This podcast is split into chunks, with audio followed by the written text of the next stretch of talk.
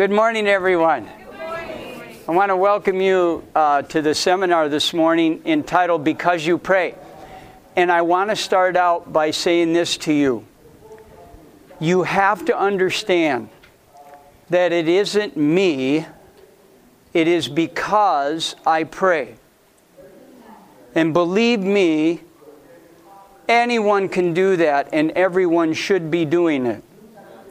And so I want to share my um, process with you in hopes that it will stimulate your personal devotional life and prayer life and affect your whole church because it's not just about us individually.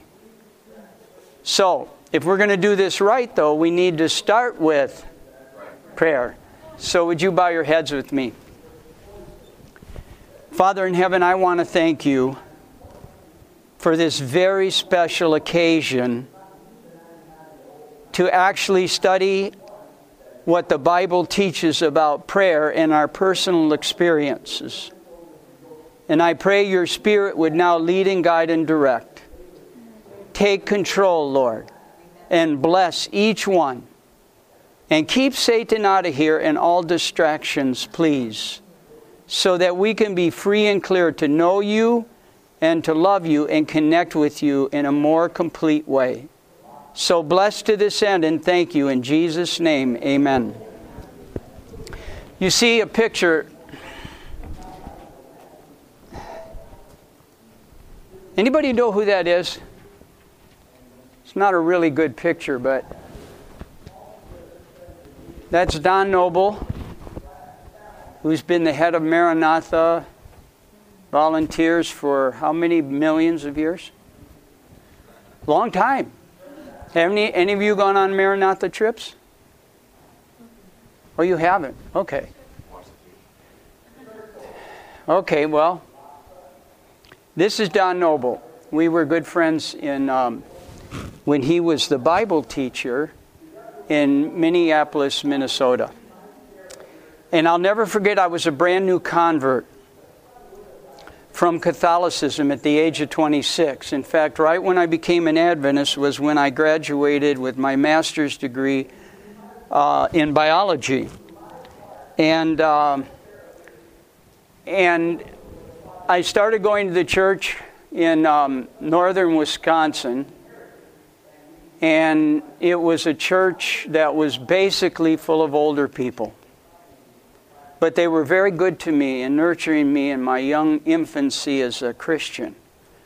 And so, about four years later, when I was hired to be the church school teacher in Duluth, Minnesota, when I went down to Minneapolis for the teachers' convention prior to my first year of teaching in an Adventist school, mind you, I'd never been to an Adventist school myself. But I became a convert, I became an Adventist, and I devoured Ellen White's writings with my Bible. Or I should say, I devoured the Bible along with the writings of Ellen White. And they were very comfortable in hiring me to be a minister, uh, to be a, a church school teacher, even though I had no Adventist educational experience. But one of my favorite books to this day is the book Education. And you young people, if you're preparing to be a parent one of these days, you need to read that book. Desire of Ages, Great Controversy, Patriarchs and Prophets, Books, Education. Those four to me are the most, are classics.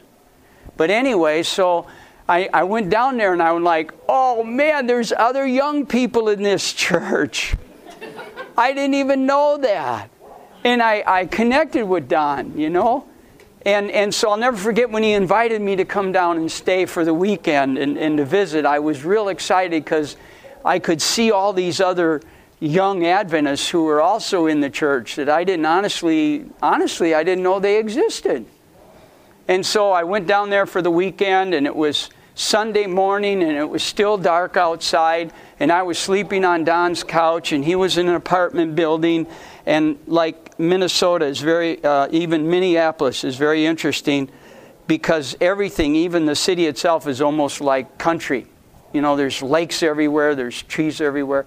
So in the back of his apartment building is a wooded area. And so it's just picturesque. If you open, you know, you open the curtains and there's wilderness, so to speak. And so I'm laying on the couch, it's really dark, and I hear Don get out of bed. And I hear him go into the bathroom.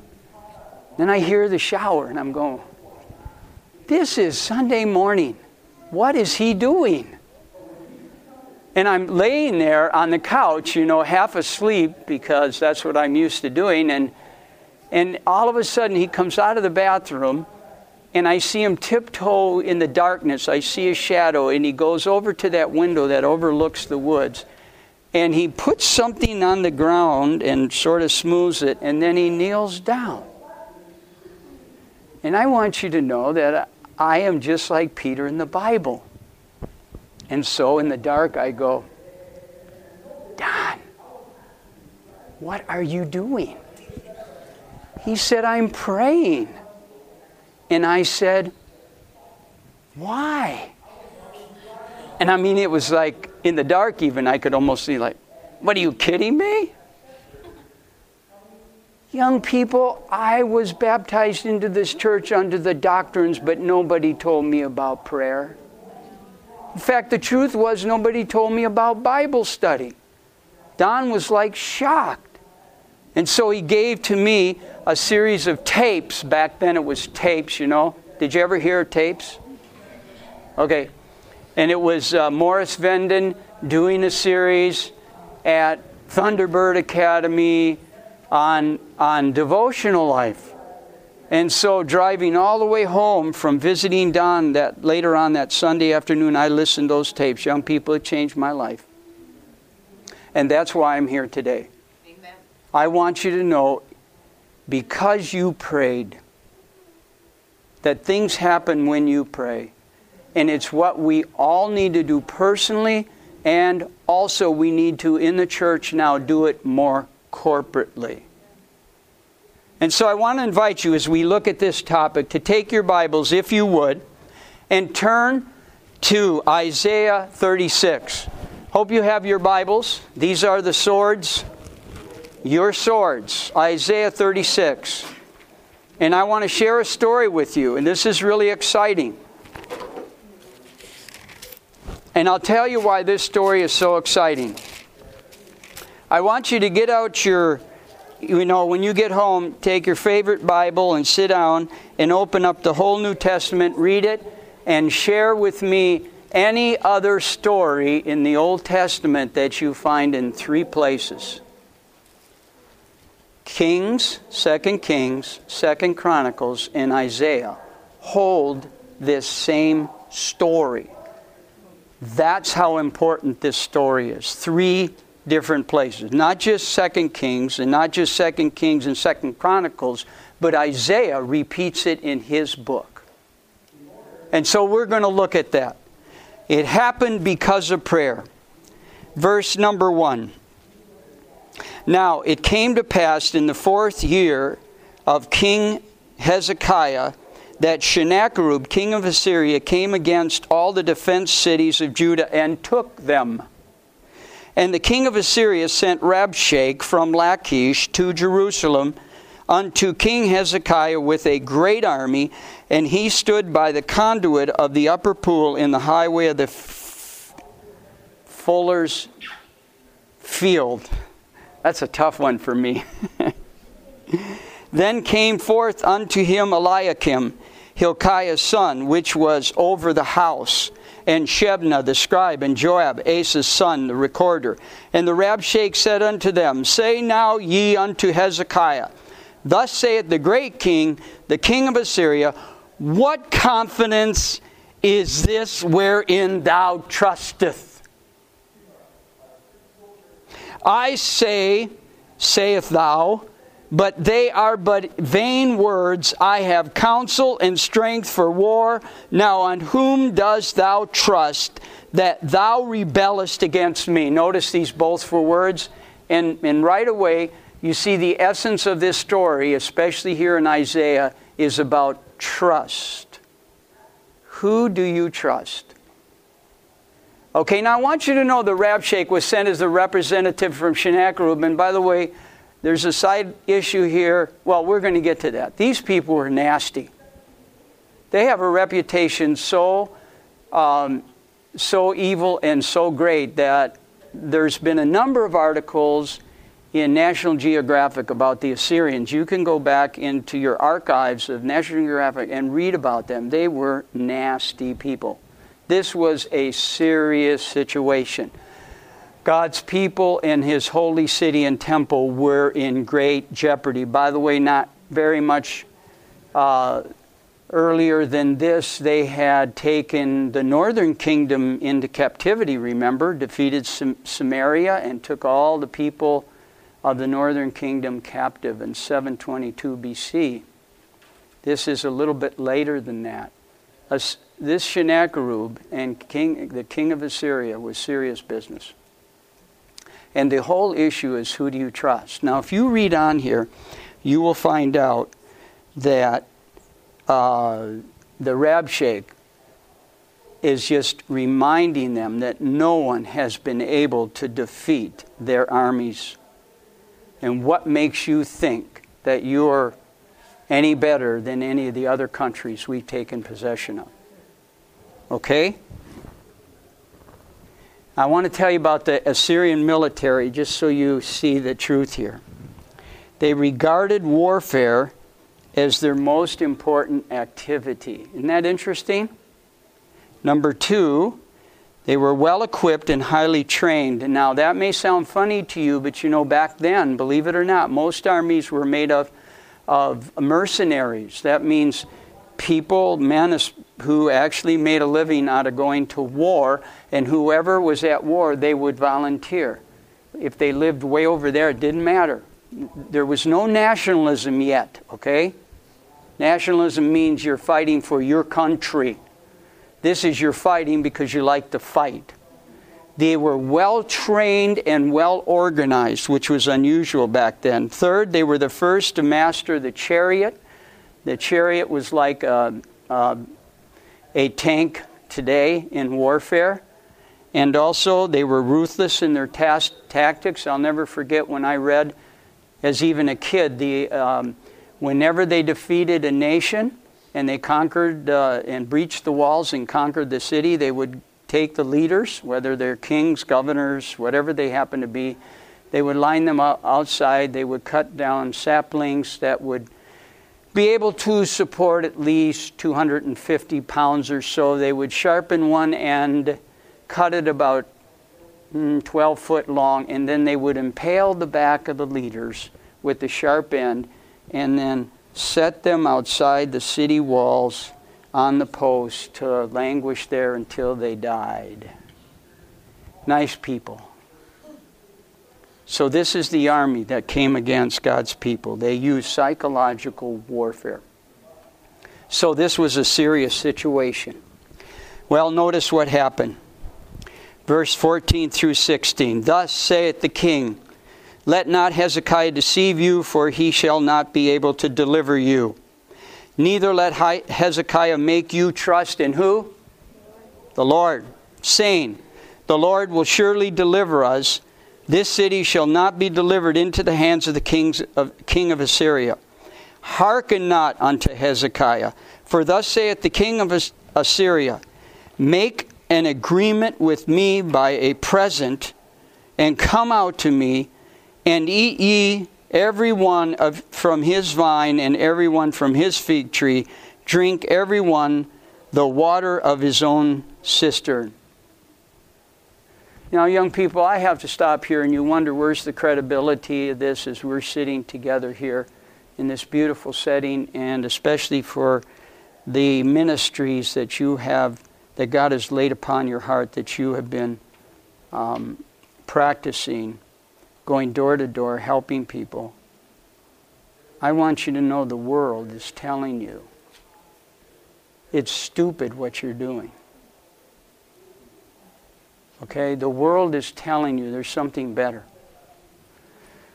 The world is telling you, why are you wasting your time? There are riches, fame, and fortune that can be obtained. I want you to know this is a story about you and I today. when you read these Old Testament stories or New Testament stories, you need to look at them in terms of what is God saying to me about my life today? Because there's an enemy out there that is ruthless. He uses psychological warfare and he is not afraid to kill you. By the way, do you know what he does to his servants? Those that make deals with him, he elevates them to positions of importance, fame, and fortune and along the way, then gets them to commit suicide. Now, wait a minute. You think, how could any general have a significant army if he then kills his own members? And that's because Satan cannot control himself. His desire is to kill you so that you do not have a chance to repent. And isn't that what the preacher said this morning? This is about you and I today in the battle that's out there. And we got to see how Hezekiah responded. Because in that response, I know you're going to be encouraged as well as challenged to begin to practice the approach he took in this incredible crisis that he was facing. And remember, as you get older and bear more responsibility, you're not just talking about yourself. The king is talking about the country, the nation, the city. Yeah. And by the way, here's another thing. I, I admire your firm stand, and I don't want you to lose it, but the minute that you men have a wife, things change. Like, I think, what would I do if they took my wife and said, deny Christ or I'm going to. It was a whole lot easier when it was just me, okay? I knew the answer to that question just like that. And then you have children, and they say, Deny Christ or we are going to your two boys. And I'm going, Lord, when I was alone, I knew just what to do. What do I do now? So you see, these are crucial issues that we need to understand. We need to see how Hezekiah responded. And then we need to practice because when those times come, I guarantee God will come through. He will answer those. See, when they want to debate with you, they'll say, Well, oh, yeah, you're that tough, huh? What would you do if they took your wife and said this to you? You know what? I can't answer that. But when the time comes, God will answer that. And He will. Well, I got to stop preaching here. So let's take a look. What did He do? Check this out. I love this. You got Isaiah 37. Okay, you ready? Hang on. And it came to pass when King Hezekiah heard it that he rent his clothes and he covered himself with sackcloth and went into the house of the Lord. And he sent Eliakim, who was over the household, and Shebna the scribe, and the elders of the priests, covered with sackcloth, unto Isaiah the prophet, the son of Amoz. And they said unto him, Thus saith Hezekiah, This day is a day of trouble and rebuke and a blasphemy, for the children are come to birth, and there is not strength to bring forth. It may be that the Lord thy God will hear the words of Rabshakeh whom the king of Syria, his master, has sent to reproach the living God, and will reprove the words which the Lord thy God has heard. Wherefore, lift up thy prayers for the remnant that is left. Now, notice, what did he do? He humbled himself. Now, you're going, hey, yeah, great, I can do that. Well, grow older and, and obtain some of the battle scars of life. And especially you males in here, humbling yourself is not a simple thing to do. Now, women seem to be better at it. Uh, I don't understand that, except I know that women are different from men and men are different from women. I seem to think they have some sort of advantage. If I remember correctly, the last person at the cross, the first person at the tomb, and the first person Jesus appeared to was none other but Mary Magdalene, a woman. Not Peter, not James, not John. They weren't the last at the cross. They weren't the last at the tomb. They weren't the first at the tomb, and they weren't the first that Jesus appeared to. It was a woman seemed to have an understanding of a relationship with Jesus back then before the disciples had caught it. Now, I'm, I'm entering an area I don't know much about. I'm just challenging you. Men, it's hard to humble yourselves. I, when I go to do prayer conferences, I got a room full of women. Part of the problem is the men are afraid. I, I, I've come to the conclusion that if they pray, they'll start to cry, and they don't want to cry in front of other people. You know, when the Spirit moves upon you, tears come.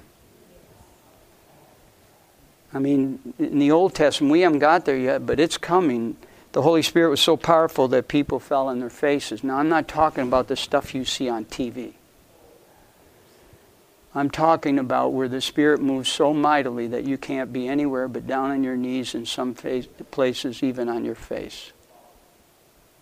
And it isn't wild emotionalism either. It's overcome by the presence of God and the humbleness that we feel that He would even bother to appear to us. That's it. And so you see, He humbled Himself. For the king to put on sackcloth, we're talking about the king. Hey, read your Bible carefully and read about Solomon the wisest and richest man that ever lived, and how polluted he became. And it wasn't so easy to humble himself at the end as it was at the first. He humbled himself, put on sackcloth, and then he said to the congregation, We need to what? What? We need to pray. We need to petition the Lord in this matter. In fact, look what he did here. This is. Uh, Let's see, where am I? I get, I get so excited I get lost.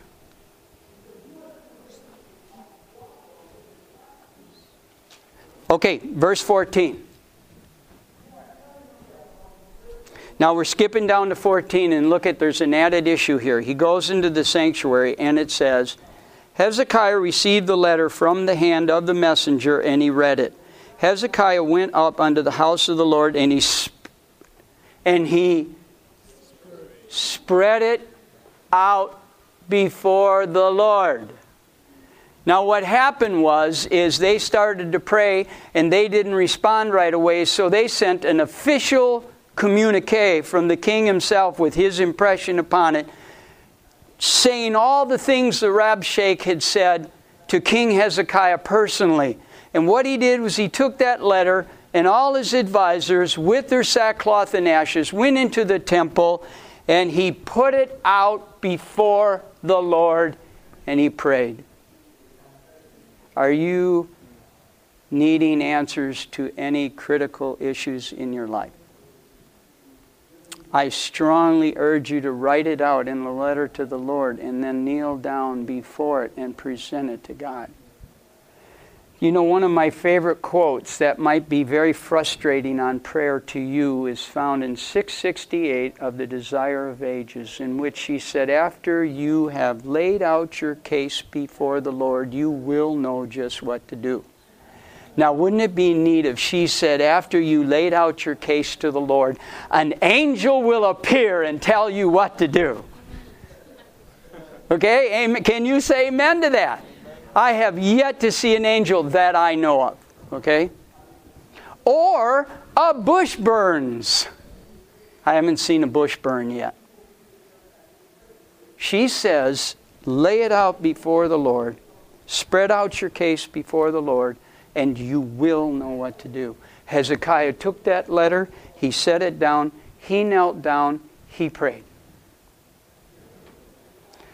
Okay, now let's stop for just a second because in this day and age in which we live, you, that's not very proactive. I mean, come on, King, grab the bull by the horns and send the army out there to kick some soldiers around. Get out the missiles, get out the, the drones, target these people. No, he laid out the case before the Lord and he prayed because he knew that he had no recourse, other recourse. All the human remedies would not work. By the way, that's spiritual insight. I, I want you to know that spiritual insight. Let me tell you what I'm talking about. Things are so bad today, do you know, that our leaders don't even know the solutions to the problems anymore. Our Congress is a mess. The presidency is a mess. They're all a mess. The Supreme Court's a mess. Why? Because they're not moving on principles of righteousness. And they will never come to right conclusions. They do not know what to do, and they're not deferring to any other authority but their own abilities. And you know what? We're doing it. Why? Because the mass media is pounding that into our heads. If you're one of those that spends a large amount of time on the internet, the computer, TV, movies, your minds are being inundated by Satan's agenda, which actually renders you, yes, less useful to the Lord. See, this is stories about you and I. This isn't about 3,000, 4,000 years ago. They don't know the solutions. Hezekiah had spiritual insight. And because he had spiritual insight, he knew he had no recourse except the living God of heaven. And so he, as a king, humbled himself and put on sackcloth. He counseled his advisors to do the same. Then he told the people to pray, and then he went in the house of the Lord and he spread out his case before him. How many of you already know this story? You know what happens next? Come on, you know what happens, don't you? Okay, a couple of you do. That's really good because this makes the impact all the better. Verse 36. I want you to read it. Verse 36. Still, same chapter, verse 36. He spread out his case before the Lord Wearing his sackcloth, he humbled himself. The people prayed, and the Bible says, And then the angel of the Lord went forth and did what? Smote the in the camp of Assyrians a hundred and fourscore and five thousand, and when they arose early in the morning, behold, they were all dead corpses. Hey, can you take a moment to say hallelujah? One angel appeared and 185,000 soldiers died. Now that's an effective army, I would say. And Hezekiah, what did he do? Humbled himself, put on sackcloth and ashes, told everybody to pray, then brought the case before the Lord, put it there, knelt down, said, Lord, they are making fun of you. By the way, spiritual insight again. Hezekiah was a reformer. Read about him mostly in Second Chronicles. Now he's also in Second Kings, but Second Chronicles beautifully chronicles the reforms that he instituted prior to this hap- occurrence. He was a reformer. And therefore, he had spiritual insight. And those spiritual insights dictated to him what he should do in this problem. And he unleashed the power of one angel. And that angel leveled an army of 185,000 because he said in his prayer, This man and this army and this nation has reproached your name. And Lord, we want to honor your name.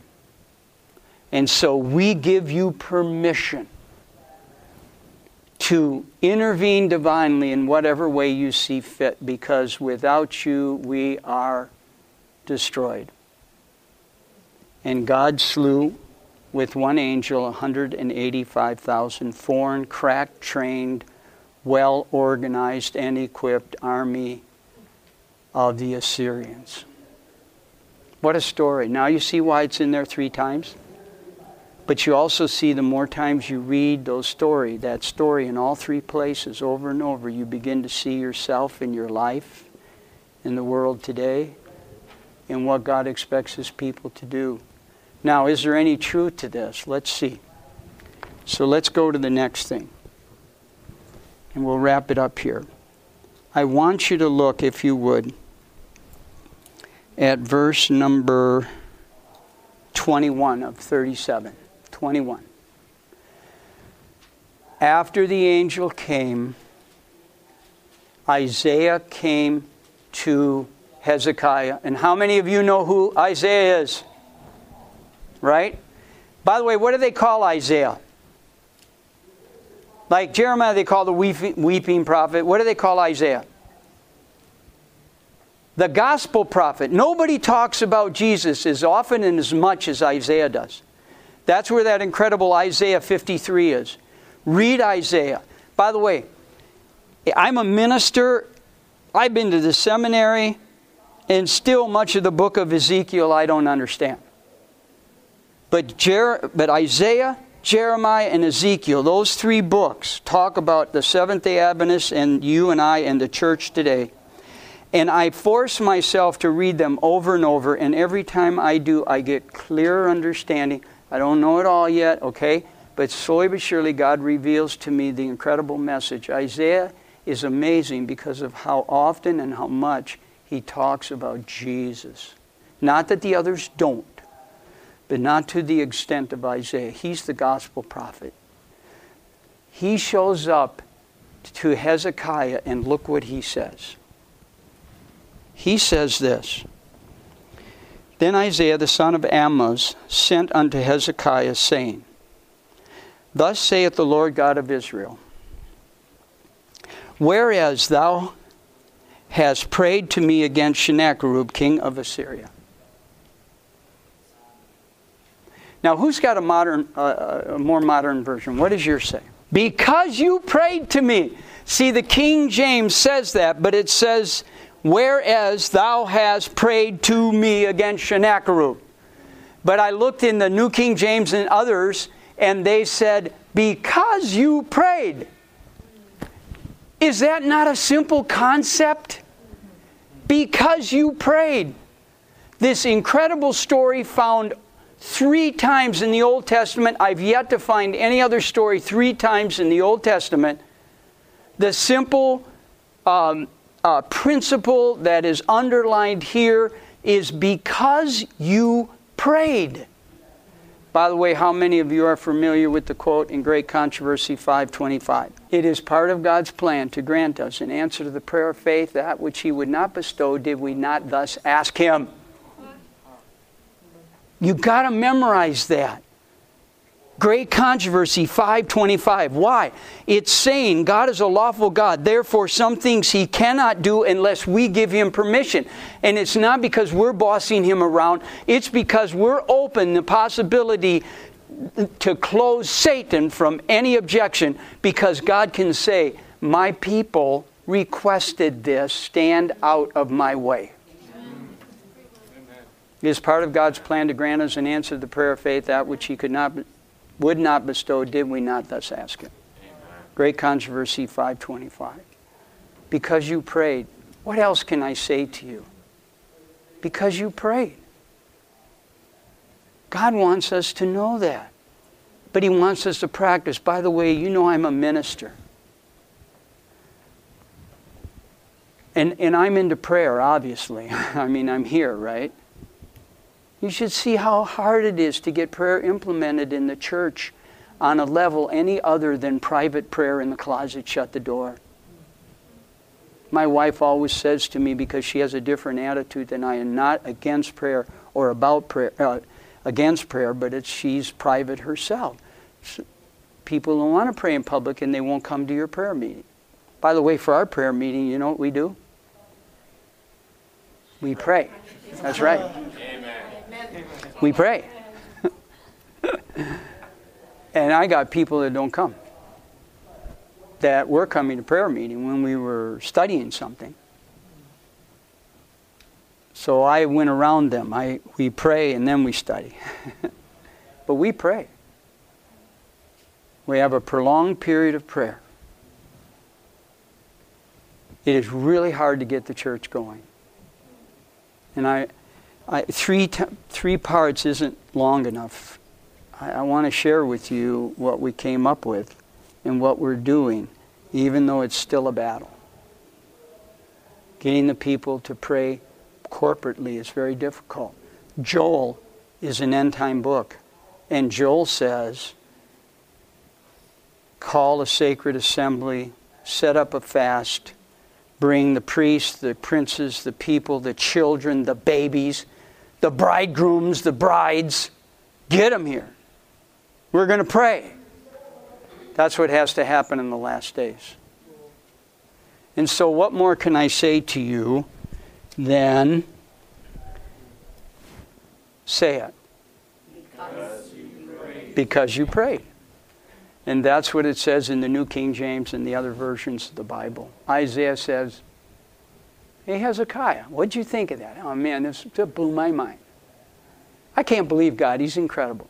Why did he do that? He said, Well, I'm here to tell you why he did that. Because you prayed. And by the way, notice something. I want you to miss this, and then I'll move on. Because you prayed to me about Sennacherib. What does that mean? Specific. Drop these generalizations, by the way. Don't even pray for the missionaries unless you know the name of one. Or you know a location, or you know a situation that has arisen. Then you refer to that to God.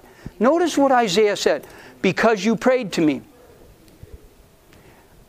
No, because you prayed to me concerning Sennacherib, the king of Assyria, about this very incident. Now I can answer you. So I want you to learn that.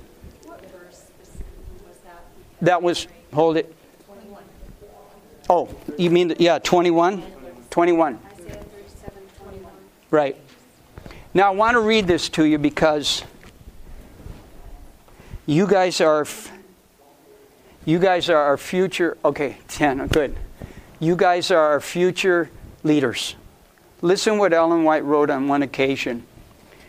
Then let several of the leading men and when she says that if you look at the context she's always talking about the leadership and usually the review office in battle creek her husband was part of that leading men.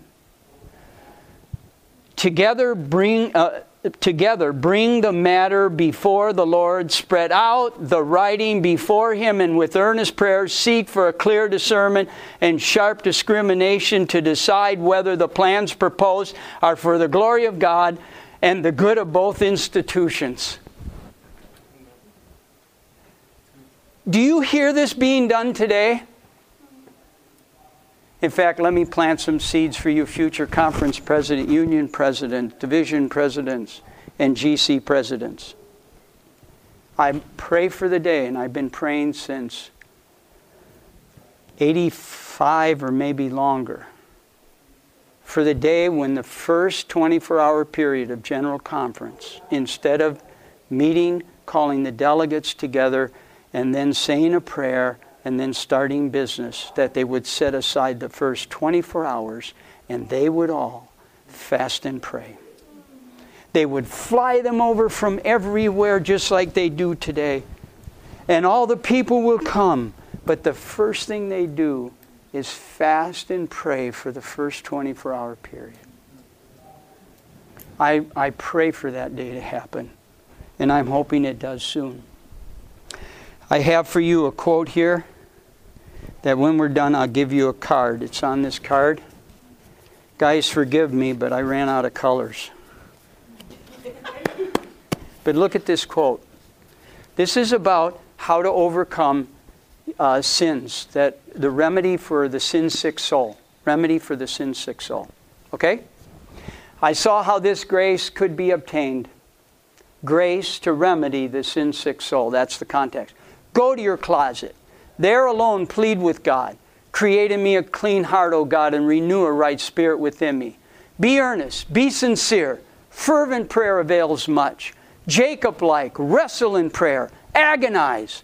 Jesus in the garden sweat great drops of blood. You must make an effort. Do not leave your closet. And by the way, how many of you asked this question? How long should I pray?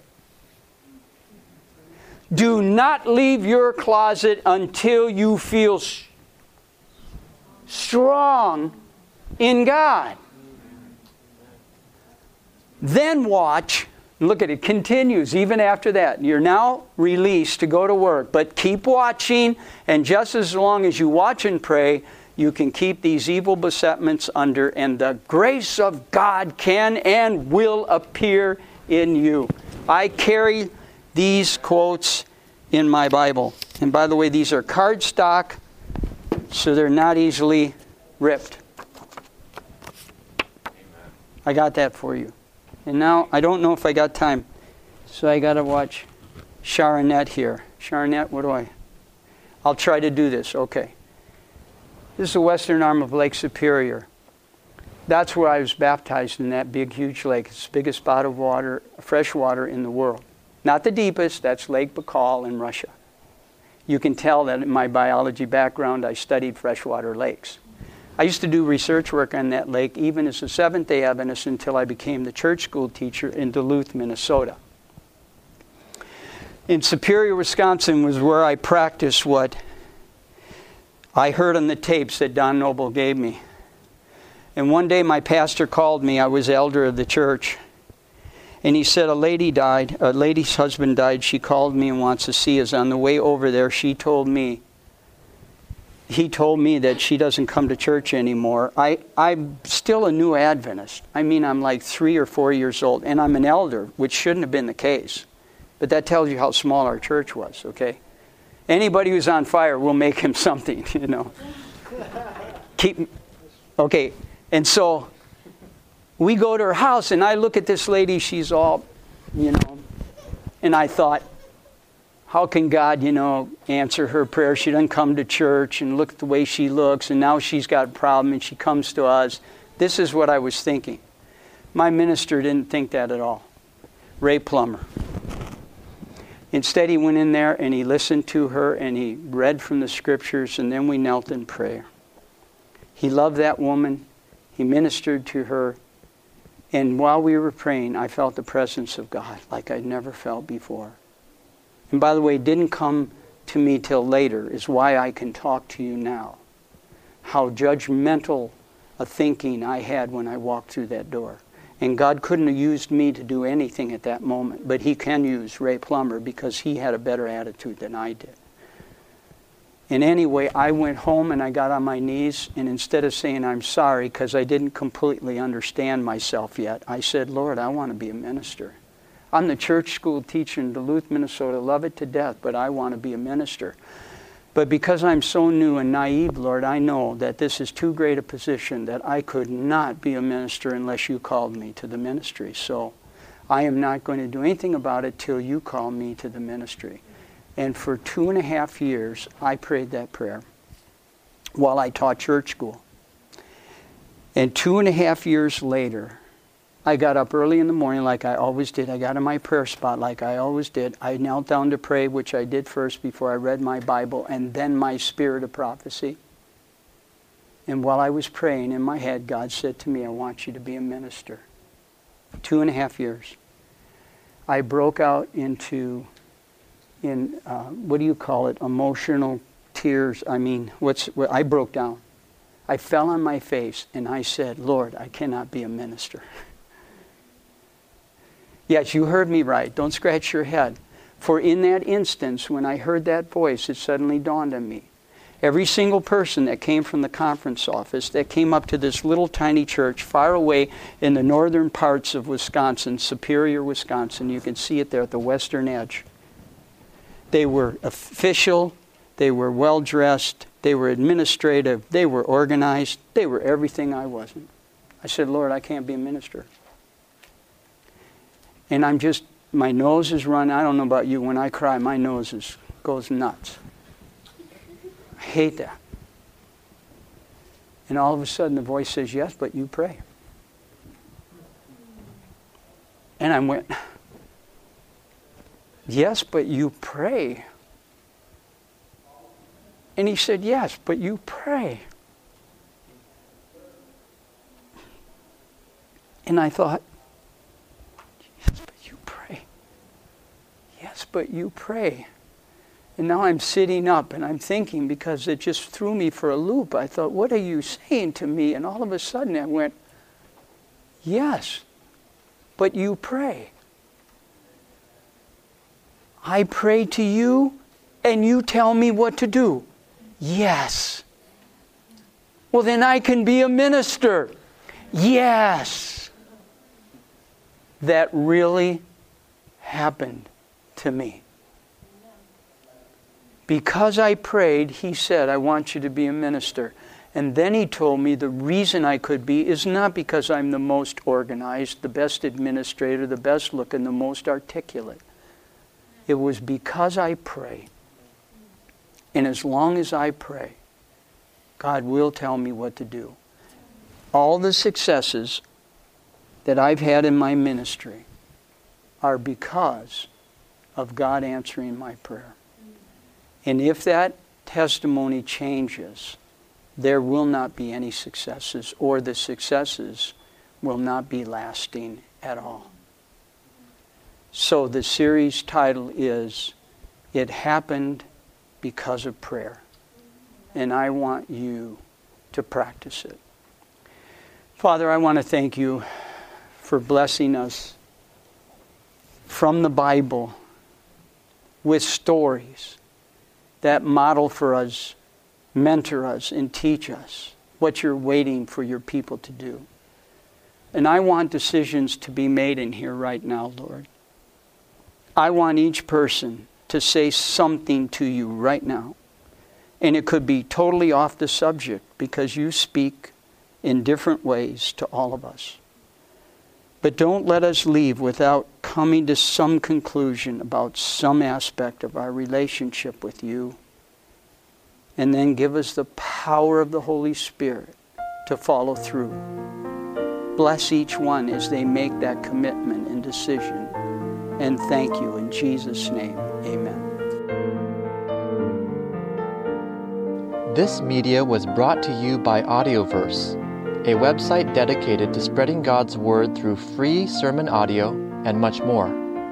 If you would like to know more about Audioverse, or if you would like to listen to more sermons, please visit www.audioverse.org.